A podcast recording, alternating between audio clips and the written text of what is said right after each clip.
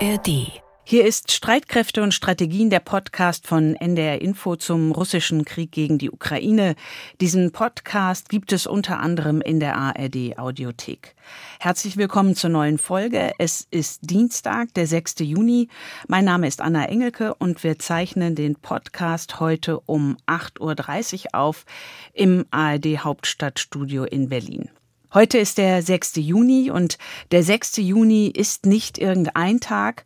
Heute vor 79 Jahren war D-Day. Die alliierten Truppen landeten in der Normandie, um vom Westen aus eine zweite Front gegen Nazi-Deutschland zu eröffnen. Und ich war 2009 zum ersten Mal dort an den Stränden der Normandie, wo sich die Streitkräfte der alliierten Truppen aus den USA, aus Großbritannien, Frankreich und Kanada gegen den Widerstand deutscher Wehrmachtssoldaten an Land gekämpft hatten. Ich habe damals als Korrespondentin über die Feierlichkeiten zum 65. Jahrestag des D-Day berichtet. Und als ich damals an den Überresten der Stellung stand, von wo aus der deutsche Wehrmachtssoldat Heinrich Severloh auf die am Strand anlandenden Soldaten geschossen hat, da musste ich an den Mut der Männer aus den USA, aus Großbritannien, Frankreich und Kanada denken. Heinrich Severloh ist von den Alliierten später als die Bestie von Omaha bezeichnet worden. Er hatte bis zum Nachmittag des D-Day 12.000 Schuss Munition aus seinem MG 42 auf die alliierten Soldaten abgefeuert. Die Geschichte von Kriegen wird ja oft erzählt wie die Zusammenfassung eines Fußballspiels, an Höhepunkten entlang. Dabei geht aber verloren, dass es nach der Invasion am 6. Juni 1944 einen 7. Juni gab, einen 8. Juni und auch noch einen Juli und August, in dem ständig Soldaten ihre Gesundheit oder auch ihr Leben verloren. Zu einer Zäsur wurde der 6. Juni erst in der Rückschau. In der Gegenwart der Soldaten im Jahr 1944 war es vor allem der Tag, an dem der Krieg für sie begann, an dem amerikanische, australische, neuseeländische Soldaten ihren Feinden tatsächlich erstmals gegenüberstanden. Niemand hat heute ausreichend Informationen, um sagen zu können, dieser 6. Juni wäre auch ein 6. Juni in der Ukraine. Wir wissen nicht, wo und ob sich ein Wendepunkt ereignet. Wir können aber recht sicher sagen, dass sich in den vergangenen Stunden noch mehr Krieg ereignet hat. Mehr Einsatz schwerer Waffen, mehr Gefechte, damit wahrscheinlich auch mehr Tote. Heute, am Dienstagmorgen, sehen wir beunruhigende Bilder aus dem Süden der Ukraine. Im vom Russland besetzten Teil ist ein großer und wichtiger Staudamm schwer beschädigt worden, der Kachowka-Staudamm in der Region Cherson. Es gibt Videos im Netz, auf denen zu sehen ist, wie Wassermassen flussabwärts strömen. Flussabwärts liegt unter anderem die Stadt Cherson. Um einzuordnen, was wir gerade an Nachrichten aus der Ukraine hören, habe ich heute einen kundigen Gesprächspartner, den Militärexperten Oberst Markus Reisner vom Generalstab des österreichischen Bundesheeres und Kommandant der Garde in Wien. Herr Reisner, danke, dass Sie wieder Zeit für uns haben. Herzlichen Dank für die Einladung und für die Zeit und das Vertrauen. Herr Reisner, lassen Sie uns zunächst in den Süden der Ukraine schauen, wo der Kachowka-Staudamm auf einer großen Länge gebrochen ist. Wie stellt sich für Sie die Situation dar? Ja, was man also feststellen kann, ist, dass offensichtlich dieser Damm zerstört worden ist. Es gibt grundsätzlich jetzt drei Möglichkeiten dieser Zerstörung. Die erste Möglichkeit ist durch eine gezielte Sprengung der russischen Seite. Die zweite Möglichkeit wäre durch theoretisch auch Artilleriefeuer, einen Raketenangriff der ukrainischen Seite. Und die dritte Möglichkeit wäre dadurch, dass der Stamm schon in der Vergangenheit immer wieder beschädigt worden ist, dass er quasi jetzt gebrochen ist und damit quasi das Ergebnis jetzt wir auch erkennen können, dass also diese Wassermassen sich Richtung Süden, Richtung Dnepr-Mündung jetzt wälzen. Was interessant ist, ist, dass in den letzten 48 Stunden offensichtlich die nächste Phase der Offensive eingeleitet worden ist, also aus der Vorbereitungs- in die Entscheidungsphase. Und hier scheint es quasi, dass es auch im Süden zu Ereignissen gekommen ist, die möglicherweise diese Sprengung zumindest aus militärischer Sicht nachvollziehbar machen. Und zwar gab es gestern unbestätigte Meldungen, dass von ukrainischer Seite versucht worden ist, auf der Südseite von Cherson amphibisch anzulanden. Und es scheint so, als ob Russland durch die Sprengung dieses Dammes versucht, das zu verhindern und durch die Flutung des unteren Bereichs diesen Raum quasi unnützbar zu machen. Aber das ist schon Ihre Einschätzung, dass es eher die russischen Streitkräfte sind, die dafür verantwortlich sind für diese mutmaßliche Sprengung? Dazu muss man sich das Bauwerk des Dammes ansehen. Der Damm ist ja ein sehr massiver Damm. Also der reine Einschlag einer Artilleriegranate hat also hier einen überschaubaren Schaden. Auch das massive Artilleriefeuer würde also hier einige Zeit benötigen und würde auch visuell wahrgenommen werden. Und wir wissen aus der Vergangenheit, dass die Russen auch den Staudamm vermint haben. Das haben sie auch uns quasi wissen lassen. Und so wie die Situation jetzt momentan aussieht, scheint es so, dass der Damm tatsächlich gesprengt worden ist und dann natürlich von russischer Seite, denn Russland hatte bis jetzt auch noch die Kontrolle über den Damm als solches, und damit können wir eigentlich mit relativ hoher Wahrscheinlichkeit sagen, dass also die Russen die Verursacher waren. Wenn wir diese dritte Möglichkeit, dass gerade jetzt zufällig der Damm gebrochen ist, noch ausschließen, was mir doch etwas unwahrscheinlich erscheint. Sie haben ja gerade schon gesagt, dass der Krieg sich in einer neuen Phase befindet. Wir haben am Montag in der Redaktion über Meldungen des russischen Verteidigungsministeriums gesprochen, wonach Russland eine groß angelegte Offensive der Ukraine in 5 Bereichen der Front zurückgeschlagen haben will und dabei ukrainische Soldaten getötet haben will, Panzer zerstört haben will. Was denken Sie, wenn Sie solche Nachrichten aus Moskau hören? Ja, was man ganz klar natürlich sofort sagen kann, ist, dass der Krieg im Informationsraum also hier wieder natürlich einen neuen Höhepunkt findet. Sie dürfen nicht vergessen, dass der Krieg natürlich in den unterschiedlichen Domänen geführt wird, und hier ist natürlich gerade auch der Kampf um die Informationshoheit, um die Wahrheit und die Narrative das Entscheidende, und das sehen wir natürlich jetzt gerade auch in der Zuspitzung der Ereignisse in den letzten 48 Stunden. Wir haben in den letzten Wochen gesehen, dass die sogenannte Vorphase dieser möglichen zukünftigen Offensive eingeleitet worden ist, und so wie es scheint, in den letzten 24 bis 48 Stunden ist es so tatsächlich, dass die Ukraine aus der Vorphase in eine entscheidende Phase übergegangen ist. Das erkennt man alleine schon daran, dass es im Zentralraum zu massiven Angriffen gekommen ist, unter Beteiligung von Verbänden, die diesen Brigaden der Offensive zugeordnet werden können. Sie haben den Informationskrieg erwähnt. Mehrere russische Radio- und auch Fernsehsender sind offenbar von Hackern angegriffen worden und haben eine gefälschte Rede eines vermeintlichen Präsidenten Wladimir Putin zu einer angeblichen ukrainischen Invasion gesendet. Und die gefälschte Rede wurde am Montag auf mehreren Sendern in den an die Ukraine angrenzenden Gebieten ausgestrahlt. Das haben auch örtliche Behörden gemeldet. Und auch Kreml-Sprecher Peskov hat den Hackerangriff indirekt bestätigt. Wer beherrscht denn diesen Informationskrieg, von dem Sie gesprochen haben, besser? Ja, das kann man ganz klar eindeutig der Ukraine zuordnen. Das hat am Beginn des Krieges bereits begonnen, wo wir sehr rasch den Eindruck hatten, dass der ukrainische Soldat mit der Panzerfaust in der Hand die russische Armee aufgehalten hat. Unter anderem aufgrund der vielen, vielen Videos, die uns unter der Zuhilfenahme von Starlink dann auch zugesandt worden sind, wo wir also den Eindruck gewonnen haben, dass also die sehr hoch, mobil und beweglich kämpfenden ukrainischen Streitkräfte den sehr zentralistisch geführten und langsam und sehr linear vorstoßenden Russen schwere Verluste beigebracht haben. Und das zieht sich auch durch die letzten Monate. Es gibt dann die Höhepunkte quasi, wie gesagt, bei Kiew, bei Kharkiv, wo es ja ganz klar im Informationsraum auch versucht worden ist, durch Überraschung und Täuschung zu agieren, und natürlich auch in Kherson. Und jetzt bei der Offensive, die sich jetzt gerade ankündigt, sehen wir auch wieder, dass der Informationsraum ein wesentliches Domain ist, und die Ukrainer versuchen, alle anderen Domäne zu bespielen, und da gehört natürlich jetzt auch ganz klar auch der Informationsraum dazu, und diese gezielte Verbreitung dieser Nachricht soll natürlich dazu dienen, die russische Bevölkerung zu verunsichern und auch ganz klar die Initiative auf Seiten der Ukraine zu halten. Die Strategie der ukrainischen Streitkräfte scheint ja zu sein, die russischen Streitkräfte im Unklaren zu lassen. Es ist ja jetzt ein Video veröffentlicht worden vom ukrainischen Verteidigungsministerium, in dem ein Soldat nach dem anderen gezeigt wird, der sich den Finger vor den Mund hält, also signalisiert, wir sagen nichts. Und dann am Ende dieses wirklich absolut professionell produzierten Videos steht, Plans love silence, Pläne lieben die Stille oder Pläne lieben das Schweigen. Ist es eine gute Strategie, ein guter Plan der Ukrainer, über ihre eigenen Pläne zu schweigen? Nun natürlich, man möchte die Russen natürlich überraschen und auch überfordern. Das sehen wir jetzt auch sehr schön in den letzten Tagen. Wir sehen, dass es an verschiedensten Stellen angegriffen wird. Wir sehen auch, dass in der Vorphase zum Beispiel durch also Angriffe in Belgorod versucht worden ist, auch die russische Seite dorthin zu locken und zu dirigieren. Das Moment der Überraschung, dass es als nächstes zum Tragen kommt, kann natürlich nur funktionieren, wenn es den Ukrainern gelingt, möglichst lange ihre eigenen Absichten zu verschleiern. Und auch jetzt kann man noch nicht sagen, wo das tatsächliche Schwergewicht sich darstellt. Wir sehen also verschiedenste Aktionen in diesen unterschiedlichen Domänen der Kriegsführung, und gemeinsam synchronisiert, ergeben sie dann die Gesamtoffensive, die man vermutlich als solches im Gesamten erst in einem gewissen Abstand zum Ereignis tatsächlich ansprechen kann. Sie haben das gesagt, die Aktivitäten in Belgorod, wo ja kremlfeindliche Kämpfer seit Tagen und auch Wochen aktiv sind.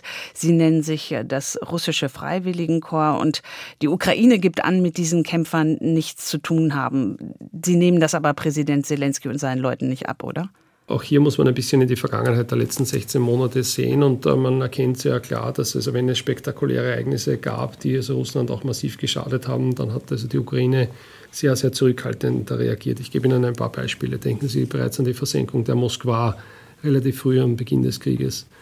Denken Sie auch an diesen einen Angriff auf den Flugplatz von Saki auf der Krim, wo offensichtlich mit weitreichenden Systemen gewirkt worden ist, die zu diesem Zeitpunkt bei der Ukraine noch gar nicht verfügbar waren. Denken Sie auch an die wiederholten Drohnenangriffe auf russischem Territorium, wo die Ukraine bis jetzt eigentlich immer mehr oder weniger gesagt hat, das sind also Gruppen, die aus Russland heraus agieren. Denken Sie zum Beispiel an die Zerstörung oder Beschädigung der Brücke über die Straße von Kertsch, wo auch jetzt vor kurzem erst der ukrainische Militärnachrichtendienst auch eine gewisse Mitverantwortung übernommen hat.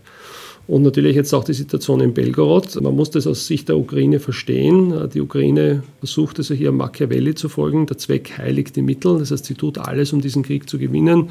Und da ist natürlich also auch ein Teil der Kriegsführung, was sie hier zu verschleiern, die eigenen Maßnahmen. Wenn Sie sich die Vorstöße anschauen im Raum Belgorod, und die haben ja nicht nur vor kurzem begonnen, sondern wir sind also eigentlich, wenn man genau in die Vergangenheit schaut, da muss uns bewusst werden, bereits im März damit konfrontiert worden. Also im März diesen Jahres gab es den ersten Vorstoß. Dann muss man einfach, wenn man die Waffensysteme betrachtet und die Fahrzeuge, die also hier verfügbar sind, ganz klar sagen, dass es einen klaren Bezug zur Ukraine gibt, denn diese Fahrzeuge sind nicht einfach irgendwo von den Aufständischen mehr oder weniger im Wald vorgefunden worden, sondern man hat sich gezielt diese Fahrzeuge entsprechend vorbereitet, man hat sich auf der ukrainischen Seite der Grenze ausgestattet und ist dann quasi in die Offensive gegangen. Und wir haben hier das klassische Problem der sogenannten inneren und äußeren Linie. Die Ukraine kämpft an der inneren Linie. Aus militärischer Sicht ist das quasi mehr oder weniger ein Raum, der den südlichen Teil der Grenze beschreibt, der relativ rasch und schnell von der Ukraine bespielt werden kann, während die Russen gezwungen sind, an der äußeren Linie über viel größere Distanzen, also nördlich der Grenze, entsprechend Reserven immer wieder zu verlegen und damit natürlich gefordert sind. Es gibt die unterschiedlichsten Meldungen aus den unterschiedlichsten Orten. Belgorod ist der eine. Es gibt erneute Kämpfe um Bachmut, wo die Ukrainer sagen, dass sie Gewinne gemacht hätten. Dann hören wir jetzt von dieser Explosion am Staudamm beziehungsweise von der möglichen Sprengung. Haben Sie den Eindruck, dass die Ukrainer versuchen, einfach an bestimmten Stellen entlang der Front zu schauen, wo sie am besten die russischen Streitkräfte angreifen können? Der Hintergrund ist der, dass man versucht, quasi die Russen, man nennt das aus militärischer Sicht, zu binden. Man muss sich vorstellen, die Verteidigungseinrichtungen entlang dieser ca. 1200 Kilometer sind vorstellbar wie eine Perlenkette, wo sich eine Perle nach der anderen reiht. Es ist jetzt natürlich nicht so, dass eine Perle direkt an die andere grenzt, sondern man lässt Abstände dazwischen von russischer Seite und versucht, die dadurch gewonnenen Perlen in der Tiefe bereitzuhalten als Reserven, die man dann rasch einsetzen kann. Durch eine Reihe von Maßnahmen versucht die Ukraine, diese Front weiter zu verlängern. Das sind zum Beispiel diese Angriffe in Belgorod, wo jetzt noch einmal 400-500 Kilometer dazukommen, wo russische Seite gefordert ist, entsprechend Reserven bereitzustellen. Was man erkennen kann, ist, dass die Ukraine versucht, an verschiedensten Stellen, zum Teil auch gleichzeitig anzusetzen, um die Russen zu zwingen, diese Reserven einzusetzen, mit der Absicht, möglichst dafür zu sorgen, dass die Russen keine Kräfte mehr haben, die sie dann verfügbar und einsetzbar haben, wenn dann möglicherweise der Hauptstoß tatsächlich stattfindet. Und das ist deswegen wichtig, weil in dieser sogenannten beweglichen Verteidigung, die die Russen hier versuchen durchzuführen, es durch die Bindung der Kräfte dann möglich wäre, tatsächlich einen Vorstoß der Ukrainer nicht mehr abwehren zu können. Und das wäre natürlich genau das Ziel, das die Ukraine hier quasi verfolgt. Wagen Sie eine Prognose? Nun, die Kriegsgeschichte ist voller Beispiele, wo es also Situationen gab, wo David gegen Goliath gewonnen hat und man eigentlich es nicht gedacht hat, dass das so passieren kann. Das heißt, man wird natürlich als Historiker dann immer gefordert sein, in der Nachschau zu analysieren, was die Faktoren waren, die zum Gelingen oder auch zum Nichtgelingen einer Offensive beigetragen haben. Aber ich denke, aus jetziger Sicht kann man sagen, die Chancen sind 50-50. Es gibt Dinge, die für die Ukraine sprechen, zum Beispiel diese sehr gut und durchdachte Synchronisation der einzelnen Angriffe. Es gibt aber auch Dinge, die gegen die Ukraine sprechen, zum Beispiel das Problem der nicht vorhandenen oder kaum vorhandenen Luftstreitkräfte, die wichtig wären auch zur Vorbereitung der gegnerischen Stellungen. oder auch die Herausforderung des möglicherweise mangels verfügbaren Pioniergeräts, das man braucht, um zum Beispiel diese tief gestaffelten Stellungen zu überwinden. Aber wie gesagt, die Kriegsgeschichte ist voller Beispiele, wo an entscheidender Stelle durch die Entscheidung eines Unterführers zum Beispiel eine Brücke eingenommen wird, die dann quasi die Basis ist für einen Vorstoßen weiter in die Tiefe. Also man muss hier einfach abwarten, wie sich die Ereignisse entwickeln. Bis jetzt kann man sagen, es hat also begonnen. Man sieht jetzt noch nicht keine massiven Durchbrüche. Und das ist aber das, was wir sehen müssen, weil das ist genau dann messbar und lässt sich in einem Ergebnis ausdrücken. Herr Reisner, Sie waren zuletzt Mitte April bei uns im Podcast zu Gast und im Mai haben ja die russischen Streitkräfte Kiew und auch andere Städte in der Ukraine mit Raketen, Marschflugkörpern und Drohnen so häufig angegriffen wie noch nie in diesem Krieg. Wollen die Russen damit die ukrainische Flugabwehr abnutzen? Ein Wort, das ich von Ihnen gelernt habe. Genau, das ist der Punkt. Wir haben also im Mai insgesamt an 21 Tagen massive Luftangriffe gesehen, vor allem auf den Raum Kiew. Diese Luftangriffe setzen sich auch jetzt am Beginn des Juni fort. Der Hintergrund sind sicherlich zwei Aspekte. Das eine ist, man versucht ganz gezielt, die ukrainische Fliegerabwehr abzunützen. Man versucht, sie zu übersättigen im Wesentlichen. Das heißt, man versucht tatsächlich, die Arsenale, die auf ukrainischer Seite verfügbar sind. Und man weiß natürlich einerseits durch den Engpass der noch verfügbaren ehemaligen Fliegerabwehrsysteme aus der Sowjetunion, beziehungsweise der auch spärlich gelieferten westlichen Systeme, dass das endlich ist, beziehungsweise nicht zuletzt auch aufgrund dieser geleakten Dokumente, wo das auch sehr klar zum Ausdruck kam. Das ist also das eine. Und das zweite ist, dass die Russen auch versuchen, einen Prestigeerfolg zu erzielen. Und das wäre natürlich, wenn möglich, die Zerstörung von einer der beiden Patriot-Batterien oder zumindest von Teilen davon, also Radargeräte, Stromversorgungsgeräte oder möglicherweise auch die Werfer. Naja, und dann einfach auch Terror gegenüber den ukrainischen Bürgerinnen und Bürgern, den Menschen in Kiew und in den anderen Städten. Genau, das ist der wesentliche nächste Aspekt, den wir kurz ansprechen müssen. Das war ja das Entscheidende letztes Jahr im Oktober, dass also mit dem ersten Angriff am 10. Oktober Russland klar sich dafür entschieden hat, quasi nicht mehr moderat zu agieren, so wie das am Beginn des Krieges war, wo man gedacht hat, man kann also die Infrastruktur möglichst unbeschädigt übernehmen, sondern man ist also übergegangen dazu, Terrorangriffe durchzuführen. Das heißt, einerseits die kritische Infrastruktur zu zerstören, was natürlich eine sofortige Wirkung auf die Bevölkerung hat. Und wie Sie jetzt völlig richtig gesagt haben, auch in Kiew ist es der Umstand, dass jetzt die Bevölkerung fast täglich in die Luftschutzkeller getrieben wird, was natürlich sehr zumürbend ist. Mhm. Sie haben ja die russischen Luftstreitkräfte schon angesprochen. Bisher haben wir ja von denen noch nicht so viel gesehen. Sie sind noch da. Für wie gefährlich und auch für wie wichtig halten Sie jetzt die Kampfjet-Koalition, die sich im Westen formiert, um die Ukraine zu unterstützen mit Blick auf die F-16-Kampfjets? Ja, ganz kurz vielleicht da ein Kommentar zu dem Umstand, dass Sie sagen, man hat von der russischen Luftwaffe noch nicht viel gesehen. Ich würde dem schon vehement widersprechen. Das ist also ein klassisches Beispiel dieser Informationskriegsführung, der wir hier unterliegen, dass wir also quasi den Eindruck haben, dass also hier Teilstreitkräfte der Russischen Föderation so nicht funktionieren. Das Problem ist, die Wahrheit liegt in der Mitte und ich betone auch immer, es bringt also nichts, die Russen zu unterschätzen, denn aus meiner Sicht schadet es den Ukrainern mehr, als es ihnen hilft, denn das Problem ist, wenn wir die Russen die ganze Zeit lächerlich reden, dann wird uns nicht bewusst, wie tatsächlich ernst die Lage ist, nämlich für die Ukraine. Was meine ich damit?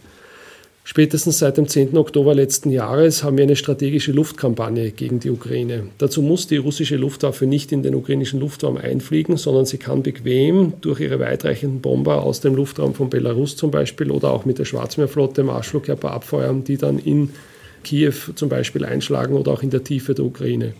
Das Ergebnis ist das gleiche, als wenn ein Flugzeug quasi bis in die Tiefe der Ukraine fliegen würde. So machen sie es quasi also bequem mit diesen strategischen Bombern. Wir sehen auch sehr viele Einsätze entlang der Frontlinie zur Luftnahunterstützung. Die russischen sozialen Netzwerke sind voll von Bildern, die diese Einsätze zeigen. Wir sehen also eine sehr hohe Intensität des Einsatzes von sogenannten improvisierten Bomben, die in der Lage sind, quasi auch eine gewisse Geleitstrecke zurückzulegen und dann einzuschlagen. Das hat also die russische Luftwaffe in den letzten Wochen und Monaten entwickelt und auch da sehen wir das Ergebnis der Angriffe auf diese Bereitstellungsräume.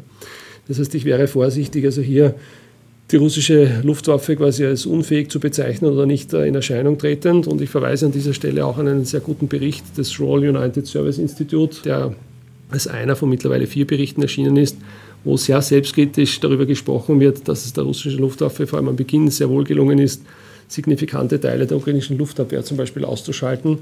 und dass es gerade deswegen notwendig ist, entsprechende Fliegerabwehrsysteme zu schicken, um eben diesen Angriffen den Riegel vorzuschieben. Und die Frage nach der Kampfjet-Koalition rund um die amerikanischen F-16-Jets. Es ist so, dass die USA die Lieferung der Jets nicht mehr rundheraus ablehnen. Möglicherweise wird jetzt mit der Ausbildung ukrainischer Soldaten, Piloten begonnen. Aber das wird natürlich noch einige Monate dauern. Genau, richtig. Durch den Umstand, dass man jetzt also tatsächlich beginnen möchte, F-16 zu liefern, gesteht man sich auch ein, dass die ukrainische Luftwaffe zwar noch verfügbar ist und auch zum Teil spektakuläre, singuläre Einsätze fliegen kann, aber nicht in der Lage ist, das zu leisten, was potente Luftstreitkräfte leisten müssen. Und das ist nicht nur quasi der Schutz des eigenen Luftraumes, also der gesamten Ukraine, sondern auch das Erkämpfen des Luftraumes gegenüber den besetzten Gebieten für die erfolgreiche Bodenoffensive. Und hier war es so, dass vor allem die USA sich lange Zeit quergelegt haben und auch jetzt, wenn man genau hinhört, grundsätzlich nur zustimmen, dass wenn die Europäer F-16 liefern, dass sie nichts dagegen haben, aber nicht bereit sind, eigene Luftfahrzeuge zu liefern. Da haben wir schon mal darüber gesprochen, das ist diese Boiling-the-Frog-Strategie, die offensichtlich hier dahinter steht. Aber natürlich, das Liefern von F-16-Kampfflugzeugen von dieser europäischen Koalition würde natürlich die Fähigkeiten der Ukraine massiv steigern, und wenn also auch entsprechende Waffensysteme noch mitgeliefert werden, dann würde es natürlich eine gewisse Möglichkeit für die Ukraine schaffen, hier der russischen Luftwaffe etwas entgegensetzen zu können. Boiling the Frog, Sie gehören ja zu denen, die schon länger kritisieren oder zumindest immer darauf hinweisen, dass vor allem die USA nur so viele Waffen an die Ukraine liefern, wie benötigt werden, um das Ungleichgewicht auf dem Schlachtfeld auszugleichen. Wenn man jetzt darauf schaut, möglicherweise die Lieferung der F-16, sehen Sie das immer noch so, dass die USA sich immer noch so verhalten, wohl wissend, dass Sie haben völlig recht, nicht die USA gesagt haben, sie würden F-16 liefern, sondern einfach grünes Licht gegeben haben für westliche Staaten in Europa, dass die ihre F-16 an die Ukraine liefern könnten. Genau, das sehe ich nach wie vor so. Es hätte auch sein können, dass die amerikanische Regierung sagt, wir liefern 4 Staffeln, also insgesamt 48 Stück F-16. Das wäre ganz ein anderer Zugang gewesen, als jetzt zu sagen, okay, wir schauen uns einmal an, was die Europäer machen. Von uns habt ihr grünes Licht und bitte schaut jetzt, dass ihr quasi die Rahmenbedingungen schafft, um die Ukraine zu unterstützen. Ja. Sie haben den Bericht der britischen Denkfabrik Rusi erwähnt und auch gesagt, die russischen Streitkräfte werden darin zwar beschrieben als eine Armee, die schwerwiegende Fehler gemacht hat, aber dass sie sich anpassen. Die russischen Streitkräfte sind lernfähig. Sind sie Ihrer Ansicht nach, Herr Reisner, lernfähig genug? Das ist die große Frage, über die dann quasi die Historiker entscheiden werden, nämlich wenn dann der Ausgang des Krieges feststeht. Aus jetziger Sicht kann man ganz klar sagen, dass über die letzten 16 Monate es zu immer wieder schweren Rückschlägen und Fehlschlägen der russischen Seite gekommen ist. Aber wir haben immer noch ca. knapp 18% des Territoriums, das von der russischen Seite besetzt ist. Und die Ukraine große Herausforderungen haben, dieses Gebiet wieder zurückzuerobern, wie man jetzt an den letzten 48 Stunden erkennen kann, wo also keine unmittelbaren, sofortigen, massiven Durchbrüche erzielt werden. Die können möglicherweise noch kommen, aber momentan sind sie noch nicht da.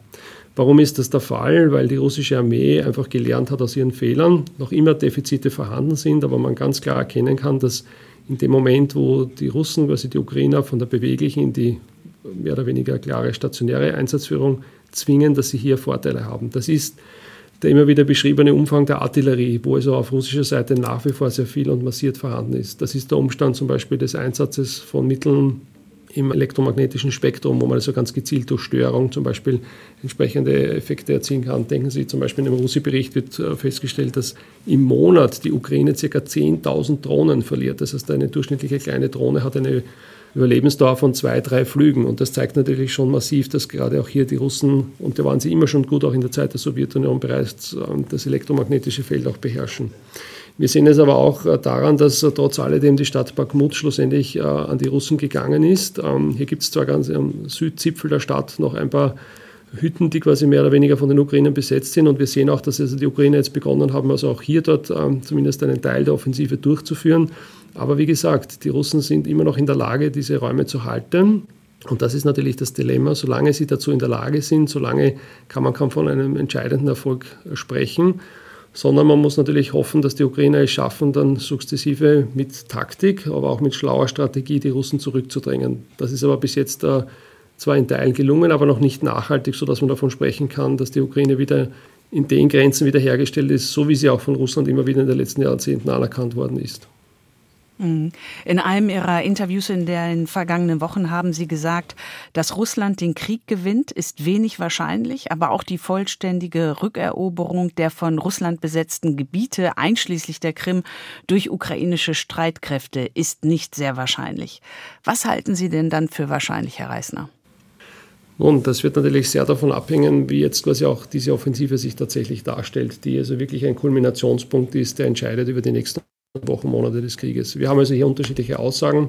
Ich zitiere an dieser Stelle immer vor allem Aussagen aus amerikanischer Sicht. Ich habe schon mehrmals erwähnt, den US-Generalstabschef Mark Milley, der auch jetzt vor kurzem wieder gesagt hat, es ist nicht völlig ausgeschlossen, aber sehr unwahrscheinlich, dass die Ukraine bis Ende des Jahres quasi diese besetzten Gebiete wieder zurückerobert, aufgrund des Umstandes, dass eben die Russen sich also hier nachhaltig eingegraben haben. Und wenn es jetzt nicht diesen entscheidenden Überraschungseffekt gibt, der dann in Panik überschlägt, wenn also nicht quasi in Russland es zu diesem Oktober 1917 kommt oder Ähnlichem, dann wird die Bevölkerung weiter bereit sein, diesen Krieg zu tragen, und es wird auch die Armee weiter bereit sein, quasi vorne an der Front zu stehen. Wie es ausgehen kann, es gibt aus meiner Sicht 3 Szenarien. Das eine Szenario ist, die Ukraine bricht durch, die Russen brechen zusammen, man zieht sich zurück, es ist der Urzustand wiederhergestellt, man beginnt mit dem Wiederaufbau. Wahrscheinlichkeit ist durchaus gegeben. Ob es tatsächlich so kommt, kann man schwer abschätzen. Wie gesagt, hier steht ja die Aussage wieder von US-Generalstabschef Mark Milley entgegen. Die andere Möglichkeit wäre, die Ukraine brechen jetzt nach dem nicht Funktionieren der Offensive zusammen, die Russen brechen durch bis an den Dnepr. Und das Land ist geteilt quasi mit der Grenze des Dnepr. Auch hier die Frage der Wahrscheinlichkeit. Wenn wir uns ansehen, was die russischen Streitkräfte in den letzten Monaten in der offensiven Einsatzführung zusammengebracht haben, eher gering, wenn es nicht dazu kommt, dass die Ukraine sich überraschend zusammenbricht. Gut, und damit sind wir im Fegefeuer, und das ist das Dazwischen. Ja, und da erscheint es durchaus angebracht, und das wird auch jetzt immer wieder in den Medien gebracht, auch schon seit mehreren Wochen und Monaten. Man hört jetzt nur genauer hin, auch die ersten Töne kann man bereits aus den USA, ist der Vergleich mit einer Nord-Südkorea-Situation. Das heißt, es gibt einen Waffenstillstand. Der Waffenstillstand hat den Vorteil, dass keine Seite sagen muss, sie hat den Krieg verloren, sondern man sagt, man nimmt sich nur eine Auszeit. Und einer definierten Linie, wie auch immer die dann aussieht, wahrscheinlich abhängig auch von den Erfolgen bei der ukrainischen Offensive, steht man sich dann gegenüber, und es kommt zu einem mehr oder weniger eingefrorenen Konflikt, analog zur Situation wie in Nord- und Südkorea. Es bietet sich hier sogar an, ein bisschen zu recherchieren, wie sich die Situation des Konflikts damals dargestellt hat, und man wird sehen, dass also hier sehr viele Ähnlichkeiten sogar tatsächlich vorhanden sind. Und dann ist natürlich auf der Frage die Zeitachse. Über die nächsten Jahre, Jahrzehnte kann Russland quasi weiter als Staat existieren, in zum Beispiel Zusammenarbeit mit dem sogenannten globalen Süden, oder kommt es zu inneren Aufständen? Und auf der anderen Seite, inwieweit ist der Westen bereit, die Ukraine wieder aufzubauen und als vollwertiges Mitglied zum Beispiel in der Europäischen Union oder der NATO zu akzeptieren? Ist das überhaupt denkbar? Das sind alles dann Fragen, die sich aus diesem Fegefeuer heraus ergeben. Herr Reisner, vielen Dank für heute, für Ihre Zeit und für Ihre Expertise. Schön, dass Sie heute dabei waren. Ja, herzlichen Dank fürs Zuhören, und wie gesagt, leider treffen wir uns immer wieder mit neuen Vorzeichen, so wie also jetzt diese Sprengung des Dammes möglicherweise auch wieder sehr katastrophale Folgen für den Süden hat, was also bedeutet, dass dieser Krieg in eine neue schreckliche Phase übergehen wird. Ja, ich glaube, das Ausmaß, das werden wir erst in den nächsten Tagen absehen können. Vielen Dank, Herr Reisner. Herzlichen Dank. Das war Streitkräfte und Strategien für heute. Die nächste Folge gibt es diesen Freitag, und wir freuen uns bis dahin wie immer über Mails an streitkräfte@ndr.de. Ich verabschiede mich für heute. Mein Name ist Anna Engelke. Und dann habe ich noch diesen Hörtipp aus der ARD Audiothek für Sie und für euch.